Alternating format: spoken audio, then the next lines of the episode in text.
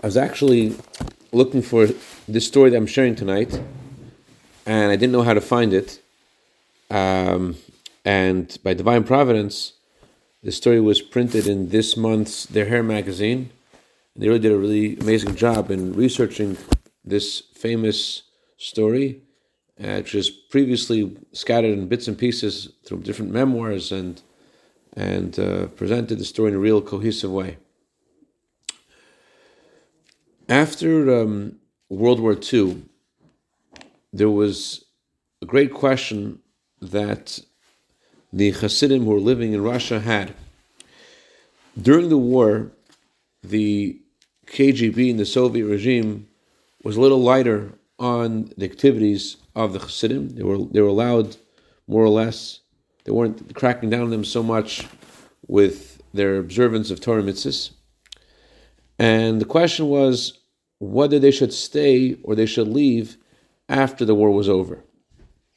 At that time, uh, three of the most powerful uh, men in the world, President Truman and Winston Churchill and uh, Stalin, had a meeting. At the meeting, one of the things that they agreed on was that all of the Polish citizens that had fled to Russia during the war would be allowed to return from Russia to Poland. And this was really a golden opportunity for the Jews who were living in Russia because if they could now take a passport of a, uh, of a Polish passport and they could use the Polish passport to escape from Russia because as long as they presented as they were a Polish citizen, they were Polish citizens were allowed to leave from Russia back to back to Poland. And they weren't sure whether or not they should do this. And they asked the previous Rebbe, the first one to ask was Rabbi Yom Kordetsky, who received a response in the previous Rebbe on the 8th of Tevis in 1946. And the Frierdiker Rebbe said that they should wait until things clear up, so they should know whether this is a good idea or not. Because, of course, there's a great risk to present yourself as a with a false passport. The crime is a huge crime and it could lead to imprisonment or worse. So he asked the previous Rebbe. The previous Rebbe said to wait, and the way it worked in those days was when the previous Rebbe gave a response in New York, when he, where he was at the time, the response was given by code from person to person until it reached the whoever it was that got the answer back in Russia. So, so the way the code was finally presented to the Hasidim who were then living in Russia was grandfather, which was a code for the previous Rebbe, Grandfather says they should stay. And then another message came a little while later, also in code, which said it's not good to live in a place which doesn't have domestic harmony, doesn't have shalom bayis. It's better to stay in a place which has shalom bayis, which has peace at home. This was a code. The previous was referring to was it's better to stay in Russia than to go to Poland because the rampant anti-Semitism in Poland made it difficult for Jews following World War II to consider living in Poland.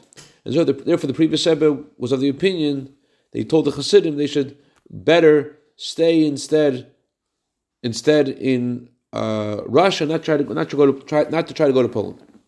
Rabbi Yom Kordetsky, he found in, that he would be able to travel through Poland to other countries. He wouldn't be stuck in Poland.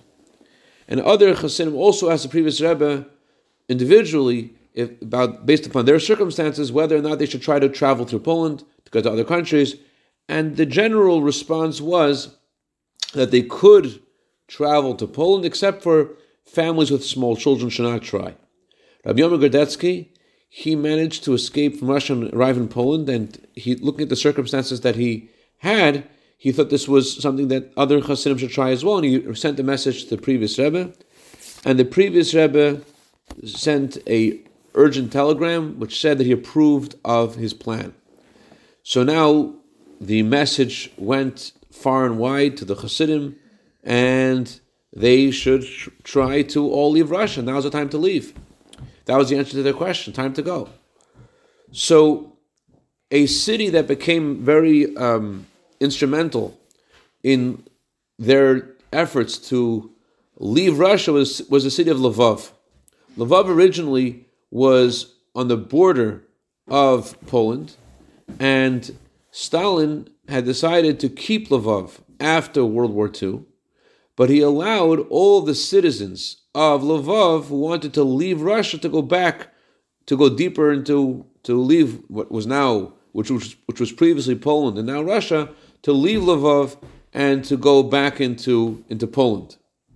So a lot of the Hasidim didn't really want to, um, they didn't speak Polish. So it was really hard to mask themselves as Polish citizens without knowing a word of Polish. So being in a place where there were a lot of um, a lot of immigration, being on, on trains with a, with, with a lot of Polish citizens and smuggling among Polish citizens, made things a little bit easier than trying to go uh, by themselves. So a lot of Chasim converged upon Lvov, and at that time there was a uh, law that was instituted in Lvov. The, the law was that any person that arrived in Lvov had to present his papers to the authorities within 24 hours of arriving in Lvov. Rabbi, Rabbi Lev Levsky said that his earliest memories as a child was traveling from uh, house to house as a child, knowing that you, you, because if you would stay at someone's house, so they could be accused uh, by the authorities of housing people who were illegal. So it was legal to, to stay for 24 hours. As long as they weren't there for 24 hours, so then they could stay somewhere. So they're constantly moving from house to house without staying more than 24 hours so as not to endanger, uh, not to endanger their hosts. And it wasn't so easy to, to hide who they were because they all had beards. And they were constantly living in fear, expecting, you know, any knock on the door might be a knock from the, from the KGB. So at first, each chassid was trying to escape from Russia individually, but eventually there was such a large group of chassidim trying to leave at once that they made a committee. On this committee were the legendary chassidim Reb Mendel Futerfas and Reb uh, Shmuel Sosonkin and Reb Yonah Kagan, and uh, they really suffered for their efforts. Reb Yonah Kagan, uh, he was killed in prison, and so was the famous Mumasar Katzenellenbogen, who was a uh, a secret. Uh, she was a tzaddikus. She was a tzaddikus who did many many things that uh, she, she saved thousands of lives. Besides saving lives, she personally her service of Hashem was was on a different level. I know um, that the Rebbe once in the message to her, uh, asking her if she needed any help with anything. Imagine the Rebbe sending a message asking her if she needs help, and you know what her response was? Oy zoris in davening. Help me with the thoughts I have in davening. I shouldn't be able to, I should to concentrate in davening. I shouldn't have thoughts which are not the way they're supposed to be. I think that she wore tzitzis, if I remember correctly. And so she was part of the group of Hasidim who was involved in making the false passports. Reb David Koch, Reb Zalman Serebransky, Mrs. Tzippa Kozliner was the one who would present all of their documents to Ovir. Ovir was the Russian immigration uh, office, and she was the liaison with this office. So that, that, so they sort of organized within Russia and also outside of Russia. They also tried to have people outside of Russia to help them and to help the, those who had immigrated so that they should, they should settle and go on to the next country where they need to get to. So Reb Yitzchak Golden, he was in Krakow and help, he helped those who immigrated to uh, to, to Krakow, and Rabbi Shalom Mendel Kalmanson was in Prague, and Prague was a key place to be because Prague was had relations with United States and with Russia and with Poland and with Germany, and so it was a great, great place to talk from to other countries. Rabbi Yamin Grodetsky moved to Paris, and the previous rabbi eventually appointed him to uh, be his uh, emissary that was responsible for Europe and North Africa. Rabbi Saul Jacobson was in the United States, and he would bring messages to the previous Rebbe with questions for the previous Rebbe. So, over the summer months of 1946, a steady stream of passports was obtained for all the Hasidim who wanted to um, leave Russia. They, they would bribe various KGB officials and guards and border uh, uh, officials to be able to leave. Among the people that was helped by Rebbitzin, by the, the, her name was she was called Mumisara, the aunt Sarah, uh, Katzenellenbogen. One of the people that was helped was the Rebbe's mother, Rebbitzin Chana. Mrs. Yocheved Zalman, her maiden name is Gorelik, her father was the Reb, previous Rebbe's emissary to Crimea. And she, as a child, she remembers how she went to the train station. There was a train that was waiting for them. It wasn't like today, you know, there's a trains go at every certain hours. There was a train that was going to transport a group of people, and they were sort of waiting for everyone to be ready. And Rabbi Label Mochkin, who was, again, very involved in the efforts of helping these Hasidim leave Russia, he sees this uh, young Yocheved Gorelik at the train station. He asks her to go in a taxi back to bring a very important person to the train. Rebbetzin Chana herself was unsure whether or not she should accept this illegal transport or not, whether she should um, feign to be a member of some Polish family, or perhaps she would be able to be allowed to leave Russia based upon the family reunification laws. She had relatives in other cities, other perhaps that would allow her to leave. She wasn't sure, but when she saw these children and she asked them who they were, and they told them that we are the, the children of the famous chassid, the previous Rebbe's emissary to Crimea, Rabbi Chaim Meir Gorelik, she said, I will go with these children. That's what she said. So, uh, and as soon as they arrived in the train, Rabbi Rabbi Mochkin, of course, found a place for Rebbetzin Chana to, to sit, and uh, was was they were traveling in a freight train, and they were sitting in, like sardines in, in this in this tight train, and it was free. They were freezing. It was really cold, and this uh, Yocheved uh, Zalmanov, and she remembers that her father told her to bring their their family's blanket to Chana. So you had to like climb over people, under people, to present the blanket to Rebbetzin Chana. Rebbetzin Chana said, Hechi Yisani, you revive me. And she said, My child, you've enlivened me. May this merit remain with you in everything that you do. Rabbi Avram Korf, the Rebbe's emissary to Florida, was also on this train, and he res- describes how when they got to the border, they were literally shaking with fear. On the um, uh, with them as well were my two great two of my great grandfathers, Rabbi Ramayar and Rabbi Sol Neveler, and they uh, Rabbi Ramayar, my great grandfather, uh, they're both my great grandparents. And Rabbi Ramayar had a had a two liter bottle of of vodka, and he offered it to one of the, the guards on the train. And he takes a he takes a he didn't want to take it, but he pushed it on him. Take the bottle, take take a drink. He drank, and but instead of uh, examining everyone's papers, uh, he went off the train and he told the other guy, another officer, there's, there's, there's vodka over here. So the other officer came up to get some vodka too. And then um, they ordered everyone to go off the, off the train. Off, I'm sorry, this was, they already had gone from the train to a wagon and they could, they, that's how they were able to see all the details of what had happened. And they got off the, uh, the wagon, and their documents were being examined. So, um, so one officer, they were, they're both drunk. One officer says to the other, "It's it's it's, it's too late. Just let, let them go. It's too late." And the, these Hasidim, of course, felt that it was in the merit of the Rebbe's mother that their lives were saved. So, by Elul time, about 500 people had succeeded in leaving Russia to get to Poland. And the news kept on traveling that in the city of the Taz, that was the code that they used for the city of Lvov. Reb David Segal, the author of the Turei Zahav on the Code of Jewish Law, he lived in Lvov, and so the Hasidim call this in the city of the Taz. It's possible to be helped, and so many many people converged upon Lvov, and the problem was that so many people had already left Poland, left Russia to go back to Poland, all of the citizens of po- Poland had already left.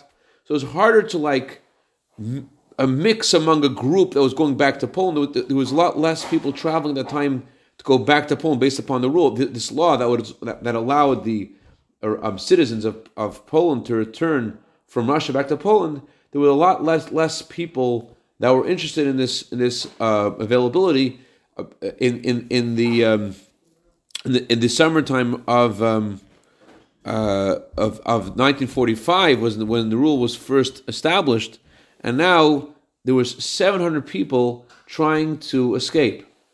So when and the Hasidim had a general fund of thirty-four thousand dollars to help those who needed to get the documents. They need, everyone, you know, to train document, you need to have false passport, and uh, Rabbi Leil of a sudden, he succeeded in helping thirty-three families, over 300 people, to uh, take a train. It was it was really hard because they were in Lvov. They weren't there legally uh, with a legal reason to be there. They, they didn't present themselves to the authorities. And now in, in Elul's really good news, Leib Mochkin said that he, has, he, he'd achieved a breakthrough. They're going to be able to allow uh, 33 families to leave. But suddenly, Label's contact and the government told him that the government is canceling the permission. They're not going to allow them to leave. They know all about these false passports. And they're not going to let them leave. So you can imagine, like they spent all this money to get these false passports, and now and they're there and they're stuck and they don't know what to do. So they uh, this this was in the month of El. So Chasim described the circumstances of their lives during that Elul.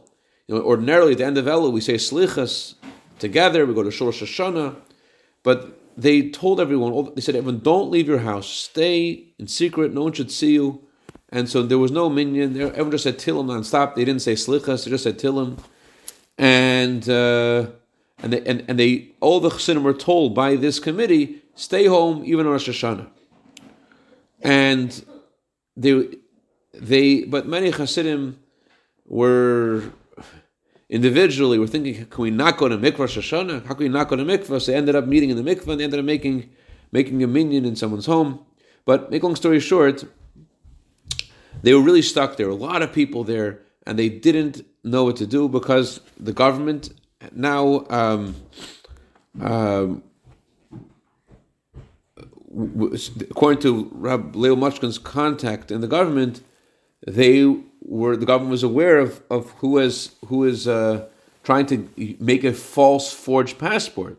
So they really didn't know what to do, and it was really a question of, of life and death because they didn't have uh, they didn't have food, and so when um, Sukkot had arrived, their situation didn't get much better. Rab Leo Mochkin hey, sent a message to Rab Shalom Mendel Kalmanson in Prague, and he asked him to present a message to the previous Rebbe. And the message read, "The situation cannot continue all the Hasidim are gathered here, and there are no options of traveling because the Russians know everything. We need divine mercy. We are penniless. Hashem will hear the cry of orphans. May He hear our cry and have mercy on all of us soon. What should we do? So everyone's like totally confused. What should we do? They have no way of leaving. They have no, and they can't stay where they are either. So they're really, really stuck. So 32 people decided to try their luck. They, they really didn't, didn't have nothing to lose because they were starving. So a train was scheduled for the first days of Sukkot, and they decided that they should travel on Sukkot because their lives were in danger. And when the Hasidim who were leaving left those who were staying, those who were staying felt that these people are literally walking into the hands of the KGB because they had all of the list of all these false passports, and they were for sure going to to arrest them. That's what they felt. But Baruch Hashem, the this this group of thirty three people, um, thirty two people arrived safely, and all the chassims that revived their spirits. And indeed, it might be possible to leave Lvov and to and to be free and go to Poland. So the committee reconvened after the last day of the holiday of Simchas Torah and they made a pact between each other The pact was that until the 19th of Kislev, everyone's going to give everything they have to help each other to, to leave Russia. When I say everything they had, let me put this in perspective. Reb Uziel Chazanov, uh, he had already purchased documents for his family. He had sold a house right, bef- right before this, but they had the court, they had a court of 23 rabbis, which is a court that is convened for, in time the Beis HaMikdash, for matters of capital punishment, very serious, serious issues. So the court had said that everyone should give all the money they have to the central fund. So he had to give all of his money. Rab Avram Aaron Rubashkin, who had quite a lot of money, also had to give all of his money to, to this fund. There was one um, one boy, uh, one of the Chazanov boys, who wanted to. Uh, his mother wanted him to save some money so that she, he, her son should be able to have a winter coat. But Mendel Futerfas said, no, you can't have a winter coat. With, with, with little money you want to save for a winter coat because let it help on the Jew leave Russia. So that's how, how serious um, things were and how dangerous things were. So the time of uh, when Cheshvan came around, there was encouraging news, which was that a group of 57 people had taken the next train, they had crossed the border successfully. Because those people left, the 600 people which were still left in Lvov, were encouraged, but it didn't seem like something that was easy to accomplish. There's a huge difference between trying to smuggle a few dozen people out of Russia and then trying to smuggle a few hundred people out of Russia. They needed to have a large transport to try to take all the chassidim together. And they wanted to ask for a blessing from the previous Rebbe, and they smuggled this message to ask for advice. Should they try to all go in a transport together? And no blessing re- re- was received. They sent that message during the holiday season of Tishrei, and Rabbi Saul Jacobson sent to them like, "Listen, I, I can't push the Rebbe. The Rebbe knows exactly what's going on. He hasn't responded." During the entire holiday season that year, the previous Rebbe was in a. The Hasidim described it as a upgetragen, a very serious, very removed, and uh, and they, they would not think of proceeding without a clear blessing from the previous Rebbe and they were they were stuck. And also, an additional problem was it cost so much money to bribe the guards, and they didn't have this money. People took loans, and even after leaving, you know, they need to have basic. They need to provide their basic needs. And it was really, really a a difficult, difficult time. Finally, in middle of the month of Cheshvan, the blessing finally came from the previous Rebbe, and around the time that the previous Rebbe's blessing came, the joints the American Joint Distribution Committee agreed to support the Hasidim who arrived as refugees as soon as they would arrive. So with these, with the blessing of the previous Rebbe, which probably uh, turned the wheels of the American uh, Joint Distribution Committee, that blessing, uh, I'm saying divine, with with the, the divine blessing, um, with insurance, assurance of the previous Rebbe, and now with the commitment of the American Joint uh, Committee, um, they were ready to now have a final resolution, hopefully. So, and after the holiday season was over, Shmuel Sosonkin, again, who was who led this committee, he said it seemed strange, but the officers in Ovir suddenly seemed kindlier. So, Ms. Tzipa Kozliner, who was meant to present the documents to Ovir, uh, they felt like like the officers are more receptive and there's a chance. But unfortunately, when she arrived at one o'clock with sixty passports to Ovir, she was accompanied by Rabbi Chaim Ber Wolshansky, who noticed that there was a police car stationed outside of the office and following her closely. And indeed, they arrested her. And they also shortly arrested after her, they arrested Reb Mendel Gorelik and Motel Kozliner, but and they expected them to arrest everybody else because now they had all the passports, they knew who everyone, who everyone was, but they didn't. And, and, and, and they don't know why this happened, but they had given so many bribes to the so much money to bribe the officials in the immigration agency, and then they arrested the, all, these three Hasidim and, and they I'm sorry, they arrested Mrs. Tzipa Kozliner, Tzipa Kozliner, who didn't leave imprisonment for another year and a half, and the other two uh, Chassin, the Goreliks, they um, Mendel Gorelik and Motel Kozliner, they were they were also were able to eventually um, leave imprisonment, but what the real problem wasn't their imprisonment. The real problem was what they would do to everybody else. And miraculously, they didn't do anything to anybody else, and instead, uh, they Beryl Mochkin sent another bribe to them, and apparently, apparently either it was some miraculous event or they weren't trying to squeeze them for more money. I'm not sure exactly what exactly changed, but they again bribed them, and again they uh, said that they would uh, let them out, and and there was no further arrests. So Shalom Mendel wrote to Rabbi Saul Jacobson, who was in New York, tell the previous Rebbe that three or four hundred Hasidim are trying to leave Russia with Hashem's help.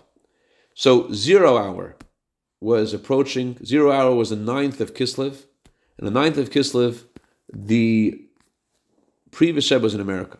This is the part of the story which I was wanted. This is the highlight of the story which I wanted to share, which I think is so relevant. All of the Jews uh, in the Ukraine who are now, you know, trying to escape and trying to save their lives, and all of us who are waiting to see the salvation of Hashem for the, our brothers and sisters, and for all the Jewish people, the coming of Mashiach. Listen to what happened. The nurse of the previous Rebbe knocks on the door of the previous Rebbe on the 9th of Kislev the day that these Chassidim are meant to leave Russia. He doesn't answer the door. The nurse enters, opens the door, approaches the previous Rebbe. The previous Rebbe does not react at all. She's frightened. Maybe something has happened to the previous Rebbe. He's not reacting. So she went to Rebbetzin Chamadin, the wife of the previous Rebbe. She went into the room and she saw that the previous Rebbe is not responsive. And she was frightened. And she called our Rebbe. And our Rebbe went into the previous Rebbe's room. This, by the way, this story the Rebbe related when the Rebbe when the Rebbe went to France in 1947 uh, to help his mother leave. He related the story. There are a few different versions of the story. What I'm sharing is from the Der Hair magazine, which was related by Rabbi Zalman Sudakevich. So Rabbi Zalman Sudakevich said that the Rebbe went over the previous Rebbe, and he heard the previous Rebbe whispering to himself the words the Jewish people said when they crossed the Reed Sea. And so the Rebbe told everyone to calm down. This is a spiritual thing. This is not a physical thing. The previous Rebbe apparently is singing the song that you sing, that we sang after we crossed the Red Sea, the song of salvation, after we left Egypt. Previous Rebbe is, is singing that song apparently with faith and as a prayer that those who are stuck in Russia should be able to also be able to sing that song. So in Russia, the trains uh, started to move on 9th of Kislev, and they they had to immediately come together to that train, and the um, the problem was again they're all coming together hundreds of Hasidim, none of them speak Polish, and there were 50 families, about 200, 240 people, the largest group by far that was leaving together. And there was great tension, and the train began to move and reach the border, and they asked all the men to step outside into the, into the freezing cold. They checked their documents, checked the women's documents, and there was uh, one uh, chassid, this same Reb Zalman Sudakevich, his, his, his papers weren't in order, so he had to hide under a big pile of luggage. In order to show that this pile of luggage was really luggage, and there was no, no one was hiding there, uh, someone sat on the luggage, and it took him a few days to recover after uh, being under the luggage, under someone else on top of the luggage. Anyways, so after several hours of investigation and plenty of bribes that were given to all these guards, the guards at the border came to the conclusion that everyone can go, can go, and the train can go forward. Everyone remained absolutely silent as the train inched forward, and then the long-awaited moment. The train crossed the border. All of a sudden, the Hasidim started singing the song that was composed when the Alter Rebbe was released from prison. Pada bishal, and God has redeemed my soul in peace. Back in New York, our Rebbe listened to the previous Rebbe reciting the words of Oz Yashir. And after he finished it, saying it the first time, he started saying it a second time. And suddenly, in the middle of his second recital of Az Yasher, he said, Baruch Hashem is durchgegangen. Durchgegangen genug. Thank God they have passed through. And they have passed through enough. In other words, thank God they've passed through, they've gone into Poland, and they have already durchgegangen, they already suffered enough, they've passed through enough. And several hours later, after the previous Rebbe had already known this with divine inspiration, a telegram arrived in 770 to the previous Rebbe to tell him the good news that the Hasidim had arrived safely in Russia, in uh, Poland. The previous Rebbe then sent an emotional letter to all the Hasidim. The letter goes like this To those who are dear and beloved to me and close to my heart, the students of my Holy Father, may his merit, alongside the merit of all of our holy Rebbeim, hover over you and your families. Blessed is Hashem our God and the God of our forefathers and our teachers, who has saved you and your families and has brought you to this day. We all hope that we will be able to very soon meet with each other. We will all do everything in our power to help you settle down with good parnasa, to financial security and schools for the children. May Hashem see our broken and mourning hearts over our beloved brothers and sisters those who were rachmana litzlan were killed, slaughtered, and burned to sanctify God's name. May He avenge their revenge and take us with our righteous Mashiach to our holy land. Another letter, the previous Rebbe expressed his wish to, to, to see pictures of all of the Hasidim. And the Hasidim arrived in Krakow, and it was uh, uh they gathered together in a large hall on Friday night. And they had a farbrengen, and they celebrated with very high spirits, of course, the lots of l'chaim and may Hashem help us celebrate just like they celebrated their, their redemption from Egypt. May Hashem help all those who are suffering now that need to be free. And all of us need to be freed from this exile. We should see Taka, the coming Mashiach Tzidkeinu, the karov mamash. A gute Woche and a freiliche Woche. Any questions, comments? All right, good Woche.